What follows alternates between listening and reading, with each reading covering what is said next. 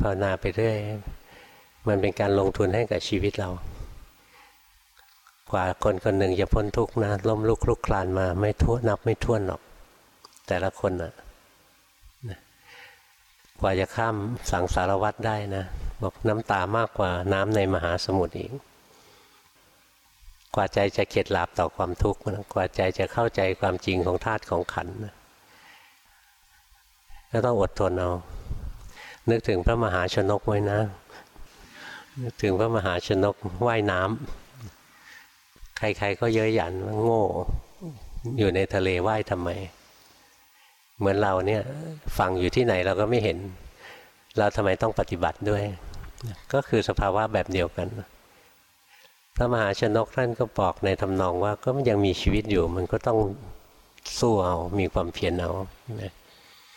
เมื่อถ้าตายไปด้วยความเพียรนนะไม่อับอายใครเลย พวกเรานักปฏิบัติก็เหมือนกัน ตอนนี้เรายังไม่เห็นฝัง เราไม่รู้เลยฝังอยู่ที่ไหนแต่เราก็ภาคเพียรปฏิบัติเอาคนที่เห็นฝังคือใครรู้ไหมพระโสดาบัน ตอนนี้ยังไม่เห็นฝังถ้าเป็นพระโสดาบันนะ รู้ว่าฝังอยู่ที่ไหนนะ รู้ว่ามันอยู่ทางนี้นะ แต่ยังไม่ได้ว่ายน้ำเข้าหาฝั่งเลยนะตรงที่เริ่มว่ายน้ำเข้าหาฝั่งคือลดละกิเลสจริง ๆ พระโสดาบันนะแค่เห็นถูกเท่านั้นเองเห็นถูกแล้วว่าต้องไปทางนี้แหละนะตอนที่เริ่มว่ายน้ำเข้าฝั่งใกล้ฝั่งเข้าไปเรื่อย ก็คือการลดละกิเลสเนี่ยเป็นภูมิธรรมตั้งแต่พระสกทาขาขึ้นมาพอเข้าใกล้เขตน้ำตื้นแล้วนะเท้าแตะพื้นได้บ้างปลุบปลุบโผล่โผล่ใครเคยเล่นน้ำทะเล บางทีก็แตะถึงพื้นบางทีก็ไม่ถึงนะปลุบปลุบโผล่โผล่อยู่นั้นแต่ไม่ถึงกับจมน้ำตายหรอก แต่ยังเหนื่อยอยู่ นั่นคือภูมิธรรมของพระอนาคา